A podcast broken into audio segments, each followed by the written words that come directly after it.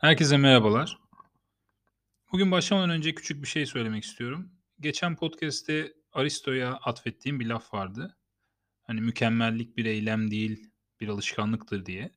Sağ olsun Instagram'dan bir arkadaş bana mesaj attı. Dedi ki bu söz Aristo'ya atfedilir ama bu hatalı. Kendisinin sözü değil dedi. Teşekkür ediyorum kendisine. Baktım gerçekten haklıymış. Yani daha doğrusu her yerde Aristo söyledi deniyor ama Aristo söylememiş. Çünkü bu hani tarihi metinlerde bakıyorlar. Daha önce söylendi mi ya da Aristo söyledi mi şöyle mi böyle mi diye. Özetle kendisine teşekkür ediyorum. Böyle bir düzeltme de yapmış olalım. Şimdi bugün bir hikayeyle yine başlamak istiyorum ve bu hikayenin üstünde konuşmak istiyorum. Hikaye yine Budist kaynaklı bir hikaye ama bundan sonraki yani hikayenin üstüne konuşacağımız şeyler Stoacı düşünürlerin sözleri üstünden olacak. Dolayısıyla ikisini bir birleştirmiş olalım bir yandan. Bize farkındalık yaratması için bu hikayelerin ben güzel olduğunu düşünüyorum. Şimdi bu hikayede bir tane kadın var. Kadın çok lüks yaşamak istiyor, zengin yaşamak istiyor. Bunun hayaliyle yanıp tutuşan bir insan. Ve bir gün bu dilekleri kabul oluyor. Çok zengin bir adam kendisini görüp beğeniyor ve evlenme teklif ediyor. Evleniyorlar. Ancak evlenmesi nedeni kadını sevmesi falan değil. Adamın daha önce bir eşi varmış. Kadın ona çok benzediği için evlenme teklif ediyor. Kadın da hayali zengin bir hayat olduğu için kabul ediyor bunu. Yani biliyor sev, sevgi falan yok arada, aşk meşk yok. Ancak gel gelelim iş başkaymış. Evlendikten sonra adam kadından bir şeyler istemeye başlıyor. İşte eski eşinin kıyafetlerini giymesini istiyor. Onun gibi saçını yüzünü yapmasını istiyor falan. Yani kadın aslında kendi benliğinden falan uzaklaşıp bir başkasının oyununu oynamaya başlıyor gibi düşünebiliriz. Bir başkasının hayatını rol olarak alıyor. Aktrise dönüşüyor yani. Ve başlarda bunu kabulleniyor çünkü o arzu ettiği zengin hayat var. Ama zamanla bundan ciddi manada sıkılmaya ve yorulmaya başlıyor. Bunun hani depresif moda giriyor. Diyor ki ben kendi benliğimi unutuyorum. Ve rahatsız olmaya başlıyor özetle. Şimdi bu hikayeyi anlatınca Budist amca bunu kitapta okumuştum. Hani niye anlatıyor bunu diye düşündüm açıkçası. Anlamadım başta. Sonra şunu söyledi. Dedi ki bunu ilk okuduğumuz zaman aklımıza ne geliyor? E yani bu kadar mutsuzsan bu hayattan e ayrıl o zaman. Hani git oradan. Başka bir hayat yaşa. Çünkü belli ki evet bir arzun vardı. Zengin olmayı çabalıyordun. Oldun. Ama demek ki zenginlik mutluluğa yetmiyormuş hani. Tabii bunu amacı bu değil. Ana fikri bu değil hikayenin. Ana fikri şu. Biz bunu okuduğumuz zaman, biz bunu duyduğumuz zaman ne düşünüyoruz? E kadın bıraksın canım o kadar rahatsızsa bıraksın diyoruz. Peki şimdi esas sorumuz geliyor. Biz bırakıyor muyuz acaba? Yani kadın özgürlüğünü arıyordu. İstediğini giyemiyordu, istediğini yiyemiyordu. Çünkü hep bir şeyler dayatılıyordu ona. Birinin bir beklentisi vardı ve onu yapmasını istiyorlardı. Ve kadının oradan gitmesini bekledik biz. Peki biz gidiyor muyuz? Ya da başka bir deyişle biz kendi hayatımızda şu an tamamen özgür müyüz gerçekten? İstediğinizi giyebiliyor musunuz mesela? Bunu şey olarak söylemiyorum hani açık giyme, kapalı giymek gibi değil. İstediğiniz tarz, istediğiniz renk bunları yapabiliyor musunuz? İstediğiniz şeyi yiyebiliyor musunuz? Yoksa bir kafanızda el alem ne der? Ya da toplumsal olarak bana nasıl bakarlar? Ben dışlanır mıyım? Sosyal çevrem beni reddeder mi gibi düşüncelerin içinde misiniz? Şimdi bu farkındalık için bu hikaye aslında güzel. Tabi aslında burada hikaye değil de olay bizim hikayeye verdiğimiz tepki. Çünkü biz gerçekten günlük hayatımızda da ya böyle anında yargıda bulunabiliyoruz birisi hakkında. Bir şey oluyor. Olayla ilgili tam bilgi sahibi olmadan çıkıyoruz yorum yapıyoruz. Ama bu çok doğru değil. Mesela Epiktetos öğrencilerine diyor ki hatta Epiktetos'un öğretlerine bakarsak çok konuşmamayı öğütler o. Çok konuşmayın der yani. Çünkü muhtemelen hatta felsefe hiç yapmayın. Çünkü olur da hani çuvallarsanız çok sıkıntı olur diye. Çünkü ne kadar konuşursak o kadar yanlış şey söyleme şansımız da artar. Dolayısıyla söyleyeceğimiz şey gerçekten çok önemliyse o zaman konuşun diyor. Ve Epiktetos'un öğretisinde öyle şeyler var ki şöyle diyor örneğin iyi ve kötü kelimelerini kullanmayın diyor. Çünkü muhtemelen bunları da yanlış kullanacaksınız. Kendi kendinizi buna beslemeyin diyor yani. Ama şu an onun ona atfetmek, atfetmek yanlış oldu. Onun söylediği bir şey var konuya uygun olarak. Şunu çok söylüyor. Diyor ki insanlar hakkında konuşmayın. Onları kınayıcı, övücü ya da yargılayıcı şekilde asla konuşmayın. Ama biz basit bir hikaye bile dinlerken aslında karşımızdakini biraz yargılıyoruz. Ha, ben olsam öyle yapmazdım. Bu, bu, bu aslında bir yargılama. Çünkü ben doğru yapıyorsam eğer, yani ben öyle yapmazdım diyerek ben doğru olanı yaptığımı söylüyorsam demek ki onu yanlış yaptığını söylüyorum aynı zamanda.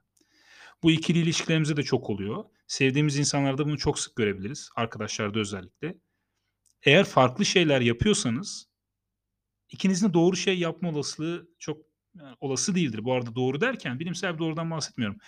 Referans noktası olarak o bireyi alıyorum. Yani ikimiz farklı bir şey yapıyorsak karşımdaki muhtemelen kendi yaptığının doğru ve benim yaptığımın yanlış olduğunu düşünebilir. Dolayısıyla bu düşünceyi de aslında çok sağlam bir temele oturtmadığı için bize karşı çıkabilir. İlla ki başınıza gelmiştir. Bir hayaliniz vardır. Bir şey yapmak istersiniz. Öyle olmaz yanlış yapıyorsun diyebilir mesela. Çünkü kendisi öyle yapmıyor. Ve kendisi öyle yapmadığı için kendine de yanlış demeyeceği için çünkü kimse yoğurdum ekşi demiyor. Size yapacak. Hani günlük hayatımızda da buna benzer bir şey yaşıyoruz. Peki şimdi bu konuyla ilgili yine bu hikayeye dönelim. Ben burada önemli iki tane soru olduğunu düşünüyorum kendimize sorabileceğimiz. Birincisi şu. Gerçekten bir başkası hakkında böyle yargıda bulunurken, hüküm verirken işte bu böyle yapmış, bu yanlış yapmış, bu iş böyle olmaz, bunu böyle yapmalıydı derken ve ben olsam böyle yapmazdım ya da ben olsam şöyle yapardım derken bunu cidden düşünüyor muyuz? Mesela bu hikayedeki örnek gibi. Çıksın gitsin kardeşim o zaman. O evde o yaşamasın. Diyoruz mesela. Bunu demek çok kolay çünkü. Yani 5-6 kelimelik bir cümle. Tak diye söyleyebiliyoruz. Bir sorumluluğu da yok. Bir cezası da yok. Hiçbir şey yok.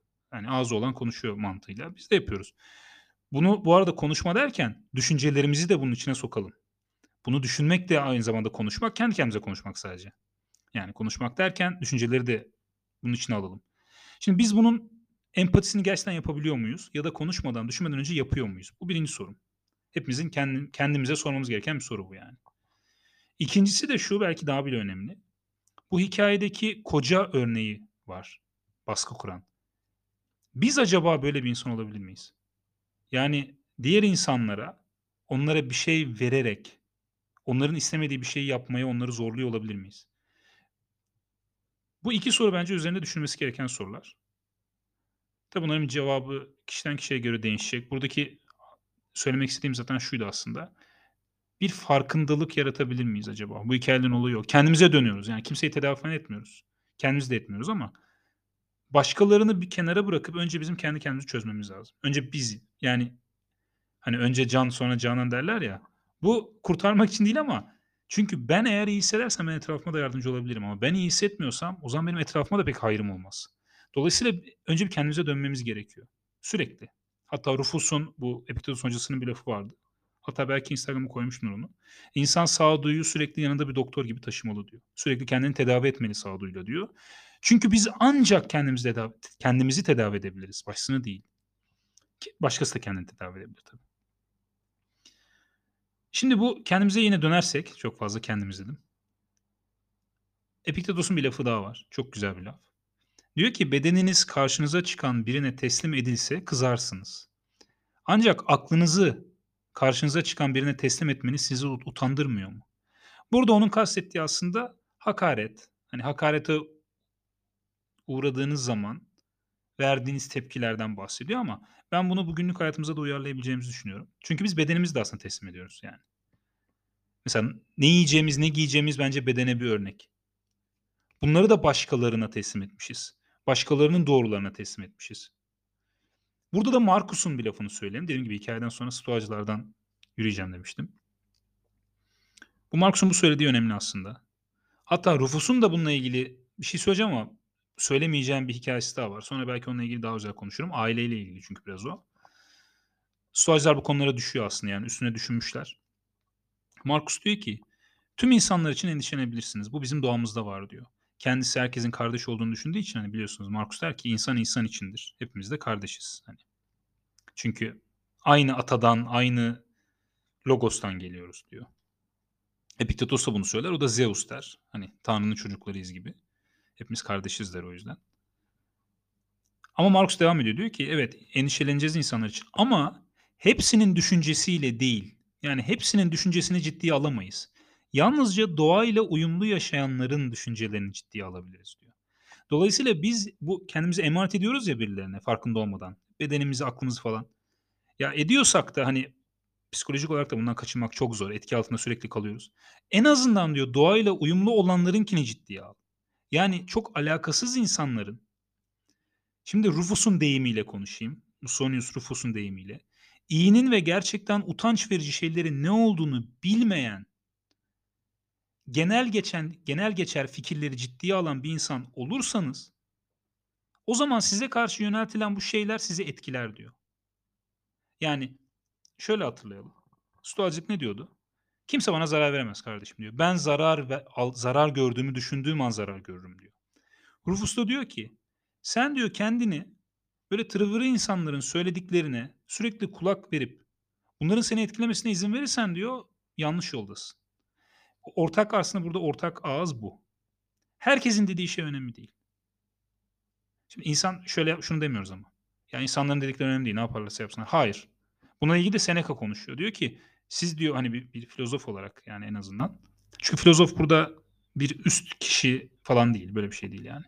Akıl veren, yol gösteren. Hayır. Filozof bilgiyi seven, kendini geliştirmeye çalışan insan demek. Çok basit tabirle. Seneca da diyor ki biz insanlara yardım etmek için tırnak içinde elit falan olamayız. Bizim bu insanlarla denk olmamız lazım. Yani ben onların yediği şeyi yemeliyim. Onların giydiği şeyleri giymeliyim. Onların gittiği yerlere gitmeliyim ki bu insanlara dokunabileyim. Aynı zamanda onları da anlayabileyim yani. Dolayısıyla böyle bir elitizmden bahsetmiyoruz. Yani kim ne derse desin değil. Onu şöyle diyoruz aslında. Bir, doğayla uyumlu yaşayan insanların düşüncelerini ciddiye almalıyız. Yani aklı başında insanların, saygı gösterdiğimiz, bizim saygı gösterdiğimiz insanların düşüncelerini ciddiye almalıyız. Hani çünkü bu adamlar da alıyor. Mesela diyorlar ki zorlu bir durumda, bu durumda Sokrates olsa ne yapardı? Bu durumda Zen olsa ne yapardı? Bunu benimseyebilirsiniz, benimsemezsiniz. Bu ayrı bir konu. Ya da siz mesela dini inancınız güçlüdür. İşte peygamber olsa ne yapardı diyebilirsiniz. Ya da çok sevdiğiniz bir insan vardır. O olsa ne yapar diye düşünebilirsiniz. Buradaki olay saygı gösterdiğimiz, bize göre, bizim bakış açımıza göre doğayla uyumlu yaşayan insanlar, bunların düşünceleri bizim için önemli.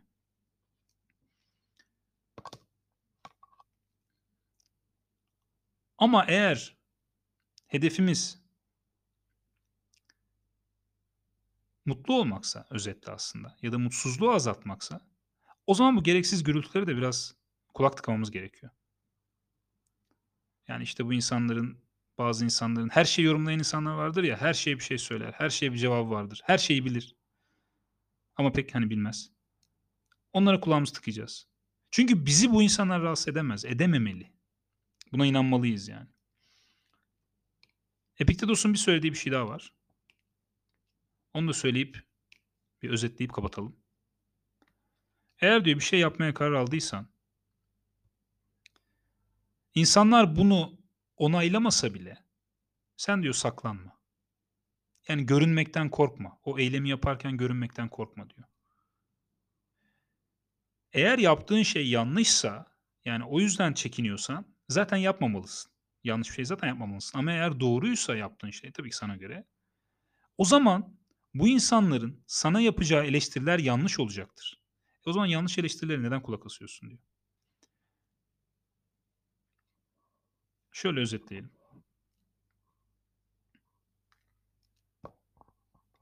Epiktetos'un söylediği bu çok konuşmayın lafı çok beylik bir laf ama çok güzel bir laf aslında. Özellikle bunun ikinci bölümünü ciddiye alırsak. Yani insanları kınayıcı, övücü ya da onları yargılayıcı konuşma. Bunu yapmaya gayret etmemiz lazım. Kendimizi de hatta çok abartmayalım. Mesela Markus söylüyor, insanlara hoşgörülü, kendine sert ol falan diyor ama kendimize de o kadar da sert olmamak lazım. O da başka sorunlar çıkarıyor çünkü. Sonuçta insanız yani. Hepimiz yanlış yapabiliriz. Önemli olan yanlış yapmamak da değil de gayret etmek. Hatta bununla ilgili bir Epiktetos'un bir sözü vardı. Hatasız hani şey diyelim. Hatasız kul olmaz ama hata yapmamaya gayret eden bir insan olabilir. Dolayısıyla amacımız o olmalı. Ve bunun için de bu insanların söyledikleri bize bir yol oluyor. İkinci olarak başkalarının söylediklerini ne derece ciddiye almalıyız? Önce bakacağız. Hatta bu Mevlana'nın mıydı bir sözü vardı. Söyleyene bakarım adam mı diye diye. Biz de onu yapacağız. Söyleyene bakacağız adam mı bu? Yani tırnak içinde adam dediğimiz burada bu doğaya uygun, doğayla uyumlu yaşayan bir insan mı? Bizim saygı duyduğumuz bir insan mı? Eğer değilse onların düşünceleri bizim için bir şey ifade etmiyor ne yazık ki. Ama bu demek değil ki onları yargılayacağız. Bu demek değil ki onları kınayacağız. Hayır biz ilgilenmeyeceğiz onlarla. Onların kendi doğruları var. Aldıkları kararlar, söyledikleri sözler onların kendi doğruları. Şimdi bize göre yanlış ama onlara göre doğru. Ve biz onları bu konuda özgür bırakmalıyız. Çünkü zaten bize zarar veremiyorlar. Ama her zaman söylediğimiz gibi, her konu, her konuşmada belki de konuştuğumuz gibi bizim en iyi, yani en iyi öğretim, en iyi eğitim yöntemi bu insanların nasıl bir insan olmasını istiyoruz biz?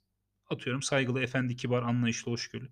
O zaman biz o insan olacağız ve kendimizi o insanlara o şekilde göstererek onların da nasıl olabileceğini görmelerini sağlayacağız. Yapabileceğimiz en büyük şey bu. Dolayısıyla bugünkü konuşmada bir şey geçtiyse, bir şey geçecekse en azından konuşmadan önce biraz daha düşünüp özellikle yargıladığımız ve hakkında karar aldığımız şeyleri bundan önce biraz birazcık daha fazla düşünüp acaba biz bunu söyleyecek bir mevkide miyiz? Biz gerçekten bu olayı yaşasak bunu yapabilir miydik? Ya da biz şu an bu eleştirdiğimiz konuya benzer, denk bir şey yaşıyor muyuz? Bunu bir tartmak gerekiyor. Çünkü bunu tarttığımız zaman eminim ben hatta konuşmamayı seçeceğiz bence. Yani akıl vermeyi falan bırakacağız. Onların hepsini bırakıp konuşmamayı seçeceğiz Epiktetos'un söylediği gibi. Herkese teşekkür ediyorum. Bu zamana kadar, şu ana kadar dinlediyseniz. Hoşçakalın.